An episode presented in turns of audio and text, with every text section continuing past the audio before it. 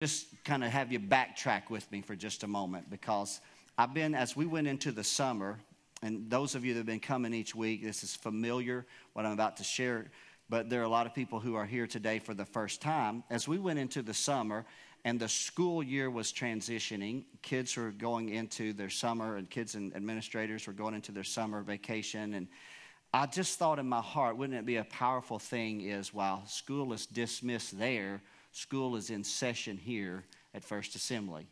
And the school that I was in pursuit of was the School of the Spirit in the context of putting our church family in an environment to learn about the work of God's Spirit in the life of a believer.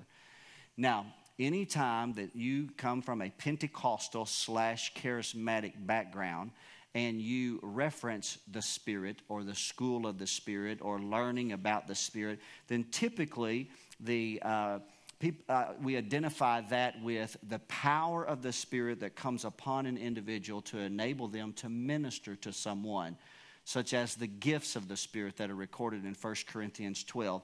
And though while we did lightly touch on those, and we certainly addressed the baptism in the Holy Spirit with is evidenced by speaking in other tongues, to which we are Pentecostal and not ashamed of that. Don't think it's weird or odd. Doesn't th- believe that it makes us weird or odd.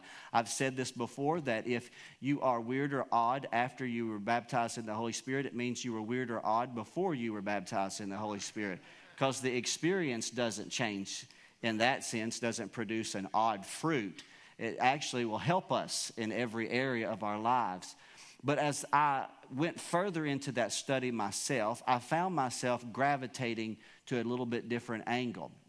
And that was, I began to look at not necessarily the infilling of the Holy Spirit or the empowerment of the Spirit, but the indwelling Spirit, the Spirit of God that has brought regeneration to every person that has faith in Christ.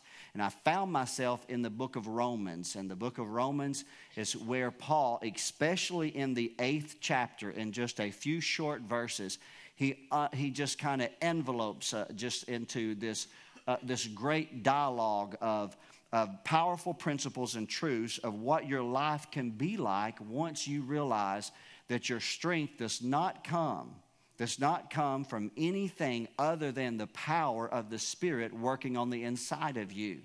Now, you and I have to learn of what this means, and we have to work this out. The Bible talks about us working out our own salvation with fear and trembling. And we are almost to the eighth chapter of the book of Romans. But in doing so, the, the type of preaching that I chose is totally different than many pastors use, and certainly even than myself. And that is, I don't have a sermon note on the, on the platform with me here today. I simply have the scriptures, and we've been just going a line by line, verse by verse dialogue of the book of Romans to arrive at the eighth chapter. The eighth chapter is our destination, and I've exposed to you a little bit. We read it two or three times in the beginning. In that context, in the eighth chapter of the book of Romans, is where Paul used some of these phrases. There is therefore now no condemnation to those who are in Christ Jesus, who walk not after the flesh, but after the Spirit in that passage of Scripture, we learn that God sent His Spirit into our heart, crying, Father, Father. It's identifying us as sons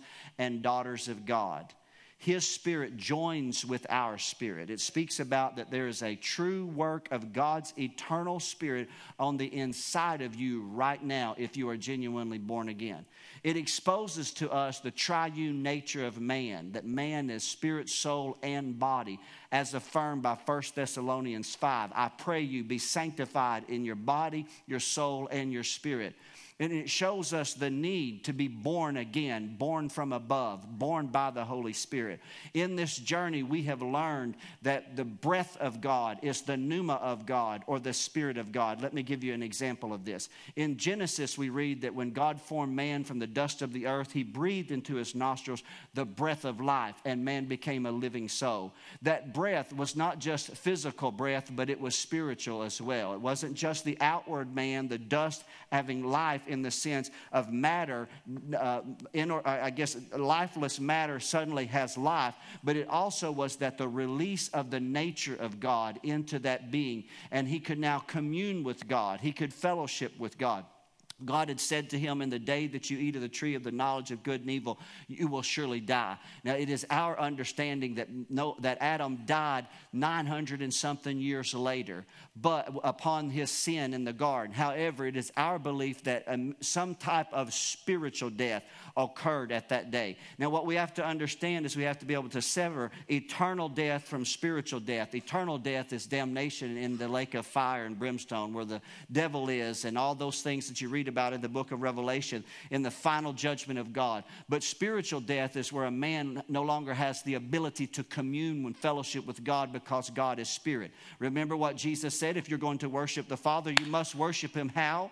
In spirit and in truth. Not just in truth. Truth is a powerful thing. Truth is principles. Truth is a revelation of the law. It's an understanding of the Word of God. But you can't just uh, conform your life to certain principles and precepts and statutes and commandments and, ha- and commune with God. The only way you can commune with God is if that breath, that same breath that was exhibited in the Genesis, is now once again in the earth. And it was revealed to us in the 20th or the 21st chapter of John following the resurrection of Jesus. Now, as we're putting this principle together, 1 Corinthians 15 says that the first man, Adam, was made a living soul. The second man, Christ, was made a life giving spirit. When do we see that life giving spirit released?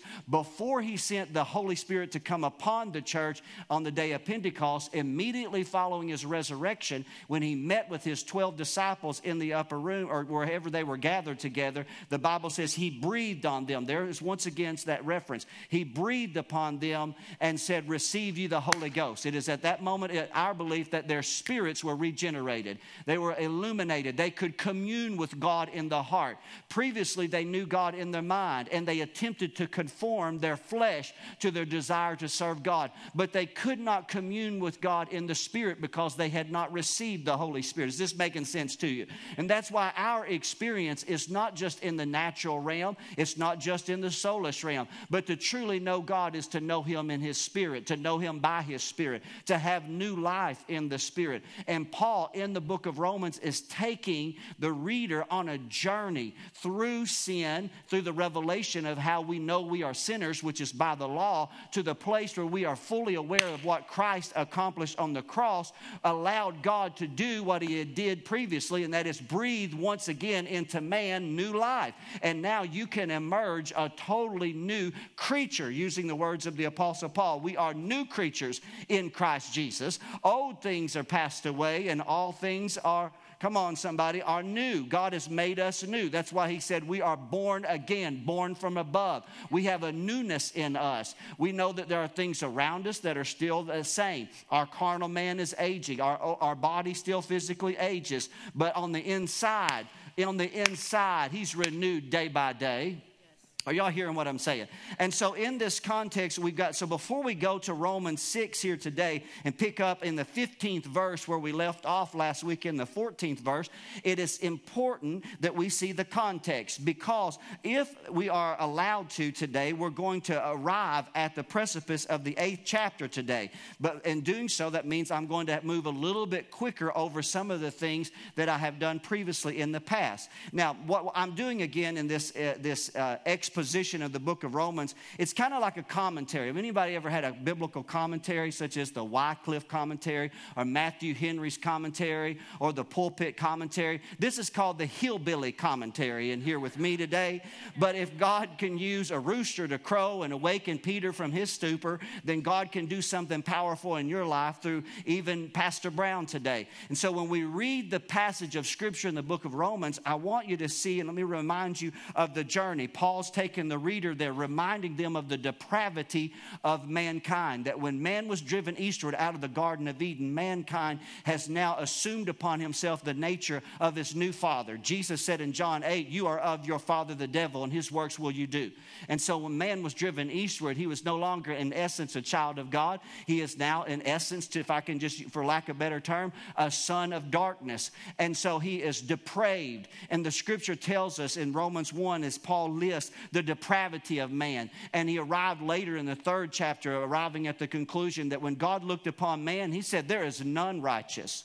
No, not one. God found us all in iniquity. God found us all lacking, that we all lacked righteousness. It didn't matter how moral we looked or how we conformed our lives to certain precepts and principles. We were sinners by nature because in Adam all died, and we were all therefore sinners because Adam became a sinner upon his transgression, and we all sinned from Adam. And the, the, the apostle gave us the revelation. God gave Moses the law for multiple reasons, and we've talked about that week after week that the law, often overlooked in our culture today as of anything value for the Christian, but the law is a necessary component to arrest a man, to convict a man. How do you know you are a sinner without the law? The apostle is going to argue that point once again deeply today in the seventh chapter. Hopefully, we will arrive there. The law is necessary. Some of you have had a citation and, and, and you, or maybe you've gone before a judge or whatever that case, and then you are found guilty according to a law. You may have not even known that you had committed a crime until the law was presented to you.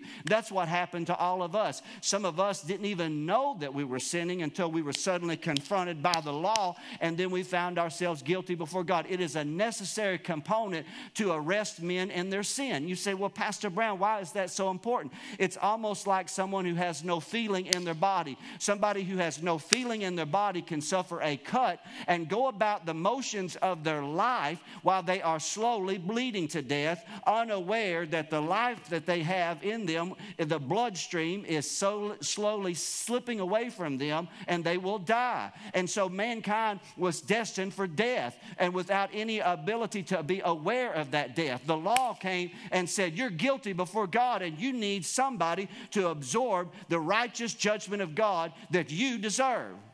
It's called atonement, it's called substitution. Jesus Christ on the cross of Calvary, come on now. God commended his love for us. We read Romans 5, the eighth, the eighth verse. God commended his love for us that while we were yet sinners, Jesus died for us. Remember in the fifth chapter, Paul argued, he said that perhaps for a good man, some would even die you know, thinking about just that moral obligation to give yourself for a great cause. We know our men and women that fight in the service give their life oftentimes for this country. And he's saying, you know, for a good man, some would even care to die. But God commended his love towards us that while we were yet sinners, while we were depraved and distant from God, filled with iniquity and adulterers and fornications and extortioners, are y'all hearing what I'm saying? Suddenly it was there that Jesus spread himself out on the cross of Calvary and gave his life's blood not for righteous men to be justified, but for unrighteous men to be declared free by the power of his shed blood. Isn't that a powerful redemptive work that happened at the cross?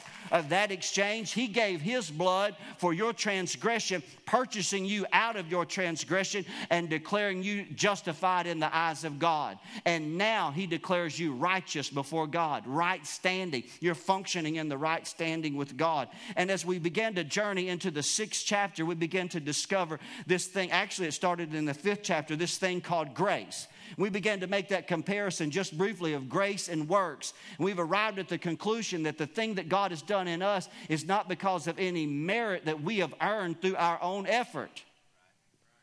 There's not anything that you and I can do to earn God's grace. It's a free gift, right? God loved us in Christ to give us the grace of God. By grace, come on, by faith, we have access into this grace wherein we now stand. And so today I'm in the favor of God. Not only do I know that I'm justified before God, not only do I know that I'm made righteous before God, but I know because of grace, I'm in the favor of God. That means when God thinks about you and I, He thinks good thoughts. Come on, we still have carnal thoughts, and occasionally we think bad thoughts about somebody.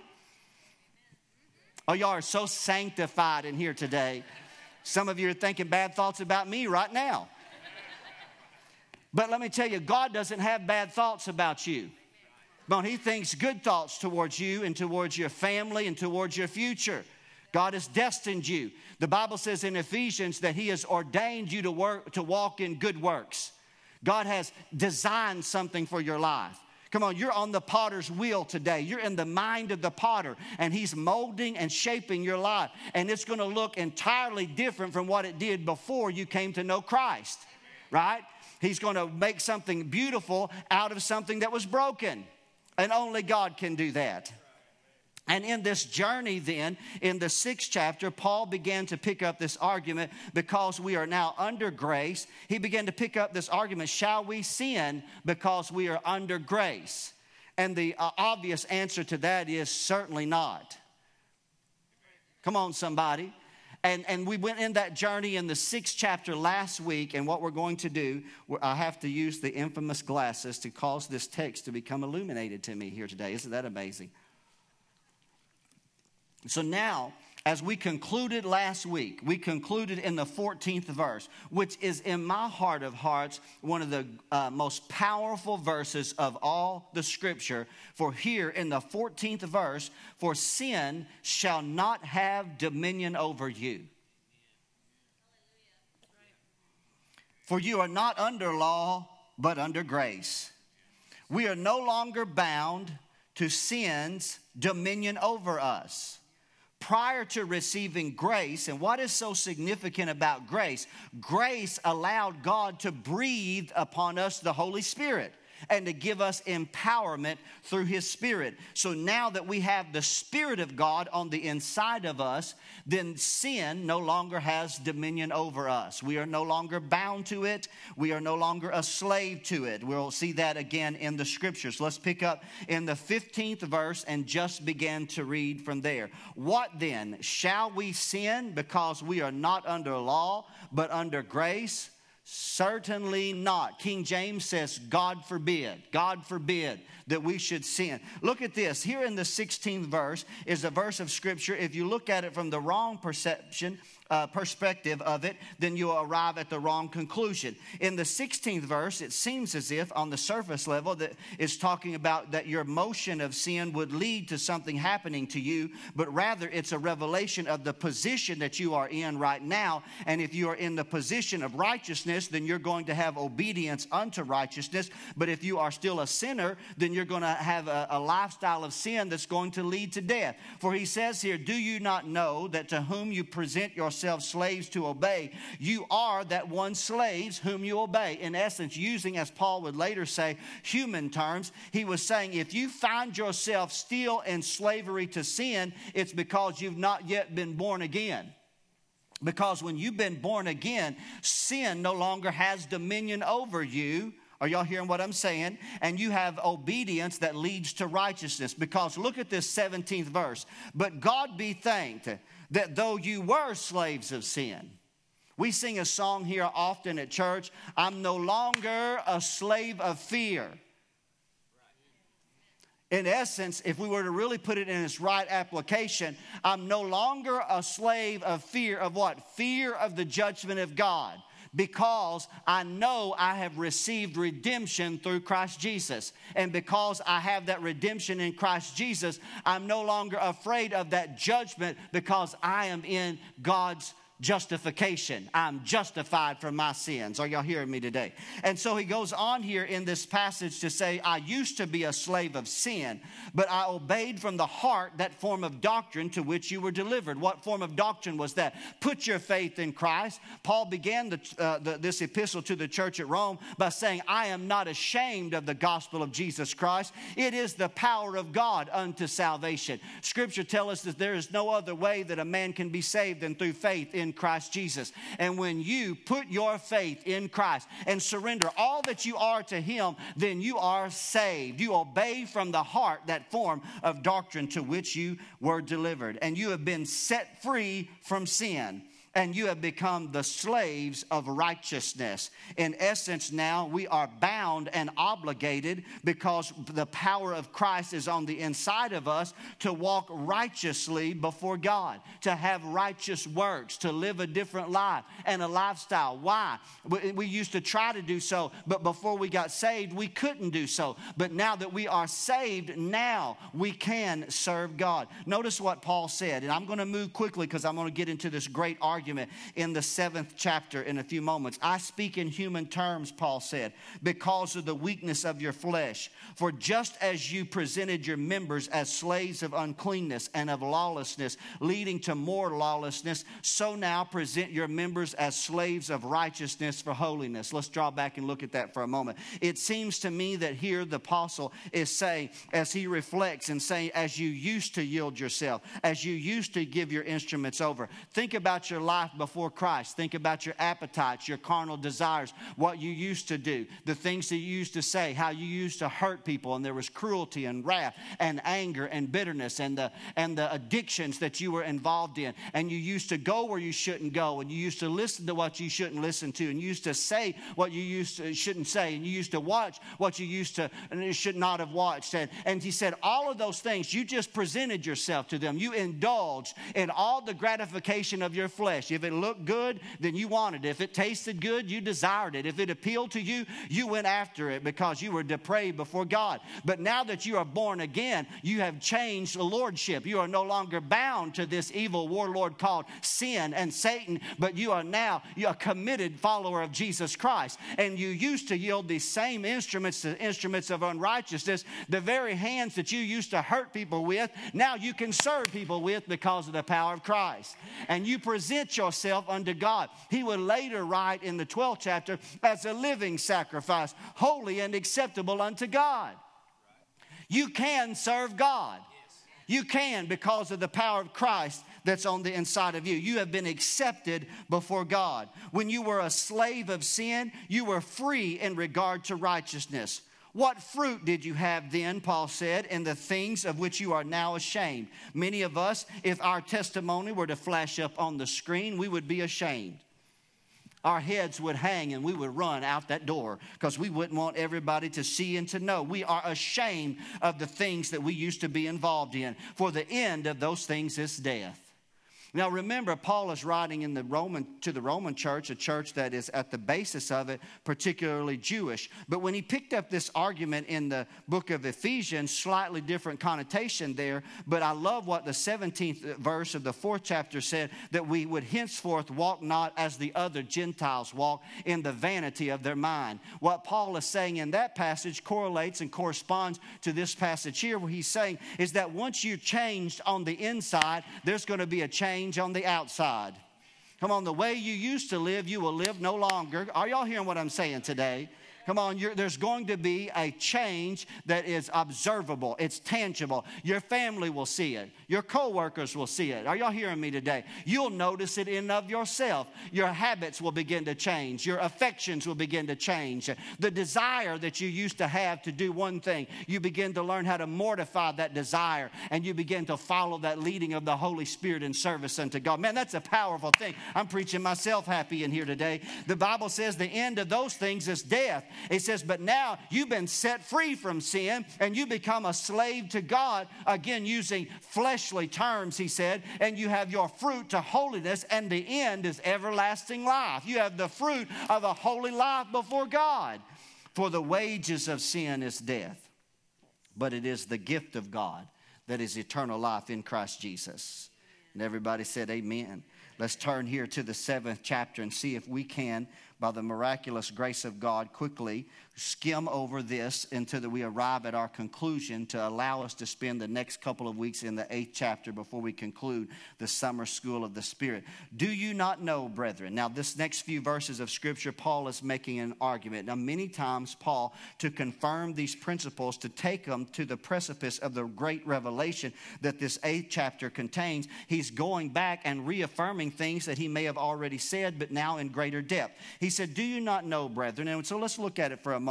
For I speak to those who know the law. Now, the challenge of that today, many in our culture do not know the law. We are unaware of the book of Leviticus or the book of Deuteronomy. We've not taken time to study this out. But when Paul is writing, he's writing to those that are familiar with the law. He said that the law has dominion over a man as long as he lives. And now, for the next three verses, he uses an analogy of marriage in the context of Judaism and of the law. He said, for the one, he's not teaching on marriage, he's not teaching on divorce, he's not teaching on remarriage or anything. He's using the analogy of the law. For the woman who has a husband is bound by the law to her husband as long as he lives.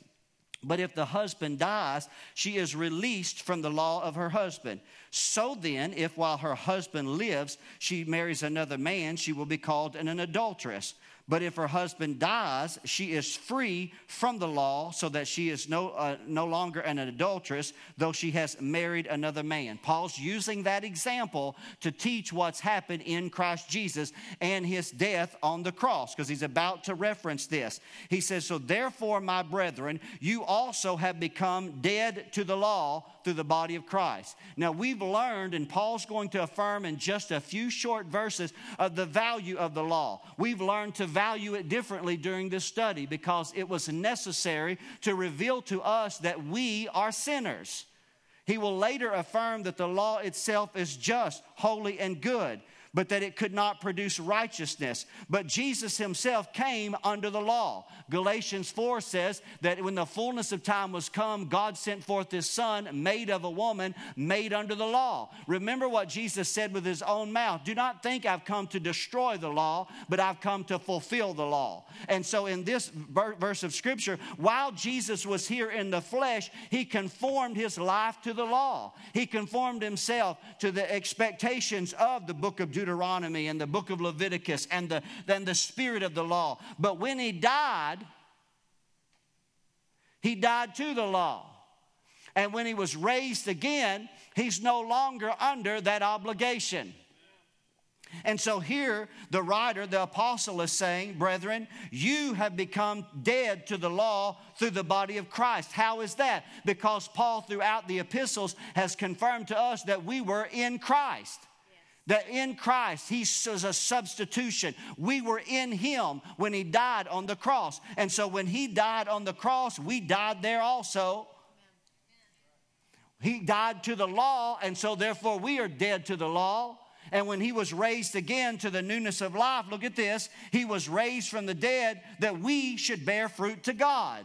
So, for when we were in the flesh, and I notice this, we were in the flesh, the sinful passions which were aroused by the law were at work in our members to bear fruit to death. But look at this sixth verse. But now we have been delivered from the law, having died to what we were held by, so that we should now serve in newness of the Spirit and not in the oldness of the letter. See, my job is to not follow you around and do my very best to bring you into a certain parameter that's a yellow line or a white line. My job is to point you to Christ uh, and where you can, by faith, receive of the power of the Holy Spirit. And once you are born again from the Lord, then your life is not necessarily conformable to a legal system, but your life is empowered by the Holy Spirit. And now you can serve God not in the deadness of a letter, not in ritual or routine, not in religion, but you can serve God in newness of life because greater is He that is in you than He that is in the world. The same Spirit that raised Christ from the dead now dwells on the inside of you, and He's quickening your mortal body every day. And now you can yield the instruments that you used to want to yield to God, and you couldn't yield to God because you were bound by the law and hindered by sin. But now sin no longer has dominion over you because you are free from the law and free from sin, empowered by the Spirit. And and now you can do what, are y'all hearing what I'm saying? Now you can do what you previously could not do. Isn't that exciting? This is liberating to your life. When you really look at it, you realize by Christ dwelling on the inside of me, I can live in newness of spirit and not in the oldness of the letter. What shall we say then? Is the law sin? Certainly not. Now, this next few verses, I, I, I kind of hasten to get here I want you to look at this with me. This is so important. And we're going to close on this 25th verse, and not, I'm not going to expound long, but this is one of the most unique passages in all the Word of God. Now, we've said often, JoJo and myself have talked about this amongst ourselves. We live in a biblically illiterate generation. It's unfortunate. We have all the resources available to us. Uh, I mean, in days gone by, a commentary, a commentary was of, of great, I mean, of great cost, entire volume, libraries of books, and now it's at your fingertip. You've got commentaries and information right on your iPhone, right there in the middle of my preaching. You can be searching John Wesley's notes or Charles Spurgeon's notes or the great commentary. It's all available. We are without excuse before God. But what I see happening in the modern church, and it was a great point that JoJo brought up earlier, in the modern churches, we're watering down the truth as if because we are a biblically illiterate generation that we cannot learn. That's unfortunate. I'm not going to do that. This church is not going to do that. We're going to teach the principles that's going to lift you out of being biblically illiterate until you become a student of the Word of God, firmly rooted in biblical truth, knowing what you believe and knowing why you believe it. Are y'all hearing what I'm saying? So that's why we're doing what we're doing. We're getting into the heart of the book of Romans because we believe that I know in our culture today, so many preaching, so much preaching is need based. It's about what you're going through, it's about your crisis right now, financial crisis or marital crisis, and that's all good but I discovered a long time ago that if I'll just keep my affection upon Him and I'll gaze at Him and I'll look a little bit differently at what He accomplished at the cross, then suddenly everything that He accomplished at the cross begins to bleed over into my life. And I find myself finding the antidote for sin and the effects of sin, and that is the redemptive work of Christ on the cross. And suddenly, then I begin to learn how to form the right kind of relationship with my wife. Then I learn how to function function economically because of what Christ has done on the inside. Are y'all hearing what I'm saying? Maybe we have some misplaced priorities in the church, and if we could just look a little bit closer to what He did, I'm telling you, it will liberate you. It will fill the cup over and fill the platter and run all around the side of the table when you begin to look at what He did. What shall we say then? Is the law sin? Certainly not. On the contrary. Now, follow this with me. I would not have known sin except through the law. For I would not have known covetousness unless the law said, You shall not covet. The law is very important. Come on. Isn't that a necessary thing? I wouldn't even have known it, he said. But sin, taking opportunity by the commandment, produced in me all manner of evil desire. For apart from the law, sin was dead. This ninth verse is a unique verse. For here the apostle is either referencing one of two things. He's either referencing that he was in Adam, for Adam was alive once without the law, but then the commandment came, sin revived, and I died, and we died in Adam. Or he's thinking of his own innocence prior to understanding the law that, that he was innocent before God because sin is not imputed without the law. But when the law comes, then we're held accountable to it. And then at the same time, it revives sin, which is held in our flesh because we were born sinners after the nature of Adam. And the commandment, which was to bring life, I found to bring death. For sin, taking occasion by the commandment, it deceived me, and by it, it killed me. Therefore, the law is holy, the commandment holy and just and good. So now is our final transition before, even though I'm going to quickly have scanned over the seventh and the twelfth verse and not going to expound much upon it today. Apostle, the Apostle Paul begins an argument. Many of us have read this, many have looked at the principles that are contained in these next 12 verses, and we've applied them to a part of our Christian life. And I understand that, and, and probably part of that is right. But primarily, Paul begins to make an argument that's in the context of an unregenerate man. Somebody somebody that doesn't know God through Christ, but has a desire to know God, wants to serve God, even loves the law. Remember, most all the Jews loved the law, but it wasn't sufficient to produce justification and salvation by Christ. But let's look at this argument because it reveals to us how that so many, even in the church, that have a desire to follow God, they want to do good, they take two steps forward, but then they take three steps backward. Maybe it's because they have not truly learned learn to receive of God's eternal life through the Holy Spirit, which will now empower them to do what they previously could not do. Let's look at this in closing today. Has then what is good become death to me? Certainly not. But sin, that it might appear sin, and we've argued that point already, was producing death in me through what is good, so that the sin through the commandment might become exceedingly sinful. For we know that the law, the Mosaic law, is spiritual, but now he says, I am carnal, sold under sin. So it is my belief the Apostle Paul is here referencing someone that is not yet born again. Perhaps he's re- referencing himself prior to having been born again or humanity in general. He said, I am carnal, sold under sin. but there are a lot of times that carnal men want to do what's right and they want to serve God. How many of you in your own life found yourself at some point in time just trying? You were trying to serve God and you were trying to please God, and you realized that you cannot without the power of the Holy Spirit. You cannot until the Spirit of God comes in. Look what he said For what I am doing, I don't understand. For what I will to do, that I do not practice. So here Paul says, I'm again an unregenerate man that's wanting to do something right and good. He says, but I hate what I do. If then I do what I will not to do, I agree with the law that the law is good. But now, notice this it is no longer I who do it, but sin that dwells in me. For I know that in me, that is in my flesh, nothing good dwells. For to will, think of an unregenerate man. Think of the triune nature of man. Think of spirit, soul, and body. Think of a man that has a desire to serve God but has not yet been born again. Church family, we have got to realize of what has happened on the inside of us by the power of the Holy Spirit. We didn't just make up our mind one day we're going to serve God and we started committing our life and following certain principles and precepts and we conformed ourselves to an image of Christianity. We put our faith in what Jesus accomplished at the cross and and when we did, the Spirit of God, the same Spirit that raised him from the dead, came into our heart and caused us to be born again. Old things immediately passed away, and all things became new from that day forward. Paul is here reflecting upon prior to that happening. And he's saying, I wanted to do good, but sin that dwelt in me. For I know in my flesh dwells no good thing. 19th verse. For the good that I will to do, I do not do. But the evil, he's exasperated, writing from that position. He's exasperated. But the evil that I don't want to practice, that's what I'm practicing.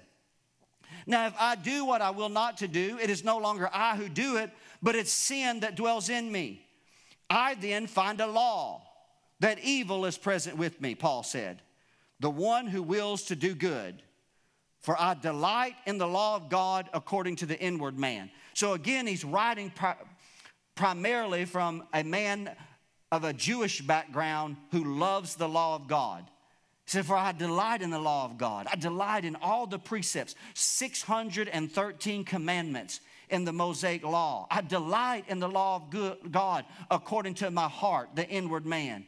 But he said, But I see another law in my members warring against the law of my mind and bringing me into captivity to the law of sin which is in my members or my flesh. And he arrives at this conclusion Oh, wretched man that I am. He's exasperated, writing from this point of someone who has a desire to do good, but no longer does, but does not have the power to do good, does not have the power of righteousness, does not have the quickening power of the Spirit in his life, always submitting to this war that's going on in the inside of him. He's saying, In my heart and mind, I'm desiring to follow God, but in my flesh is this evil thing called sin, and it's always craving and it's always desiring and its appetite is always roaring in my ears. And the thing that I desire not to do, I find myself yielding to this desire in my flesh to do these things. And the thing that I want to do in my heart and my mind, I desire to do it, but then my flesh takes me away. Are y'all hearing me? And you understand where the writer is arriving at the conclusion where he just feels exasperated.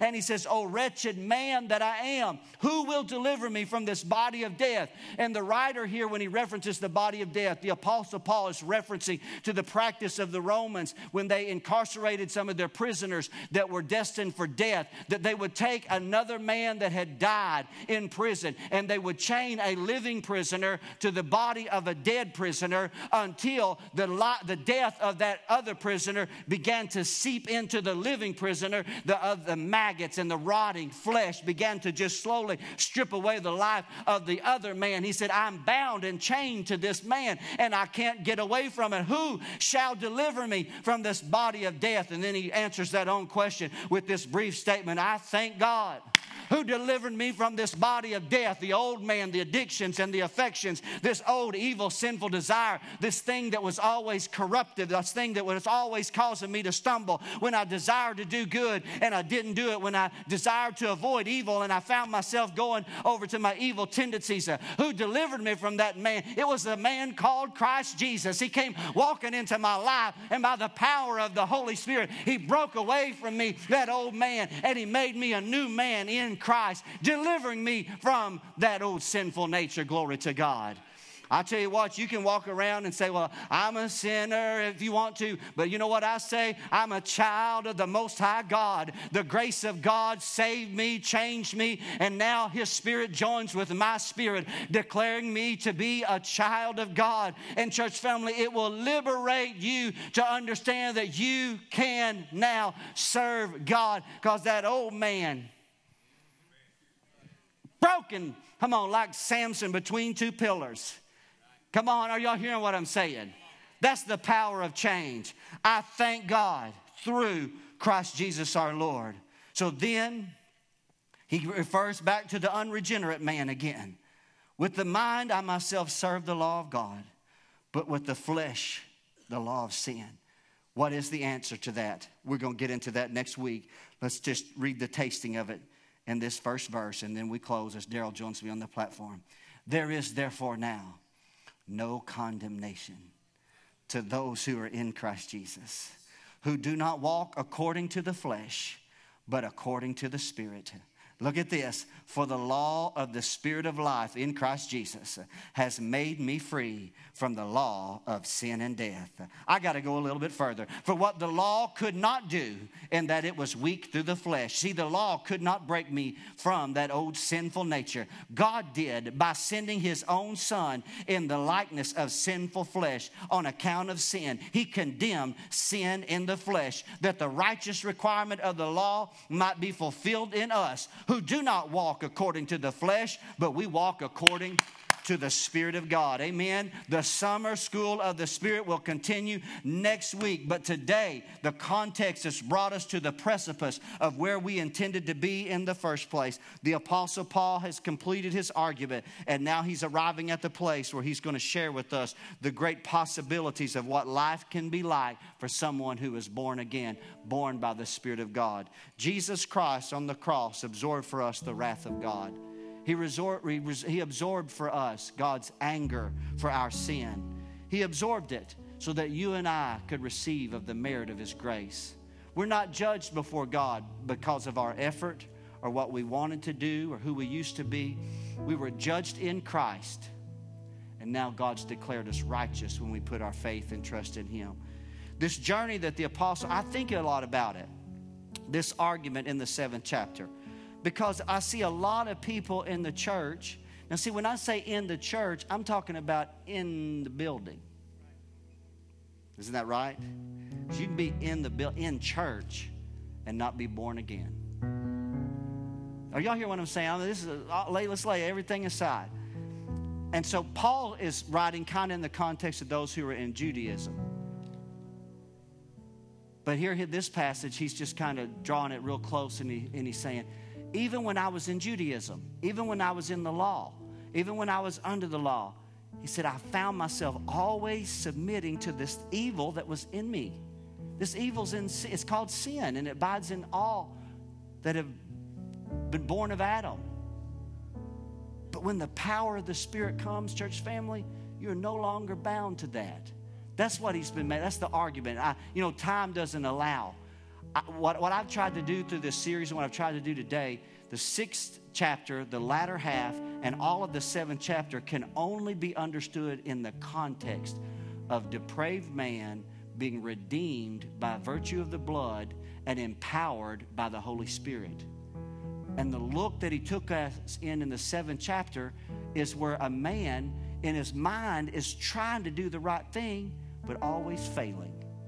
Why is he always failing? Maybe he's never received of the Holy Spirit that comes as a result of putting your faith in Christ. Does that make sense at all? Who shall deliver me? The apostle said. Who shall deliver me from this body of sin? I thank God through Christ Jesus. Come on. You heard us sing songs before up here. We sing, we say, I hear those chains falling. Come on, that old nature of sin, the moment that you put your faith in Christ, that old nature of sin, you're broken. You're now a child of God. Come on. I'm not saying that we still don't subdue and mortify sinful desires. We'll talk about that next week. But I'm telling you, I'm no longer under the dominion of sin. I'm no longer chained. I'm free. Isn't that right? You can be free today. You can be free. Say, Pastor, how can I be free? Let me take a moment to give you this one invitation because we're going to celebrate people that are free in just a moment. Right there in that baptism tank, we're going to celebrate people that have died.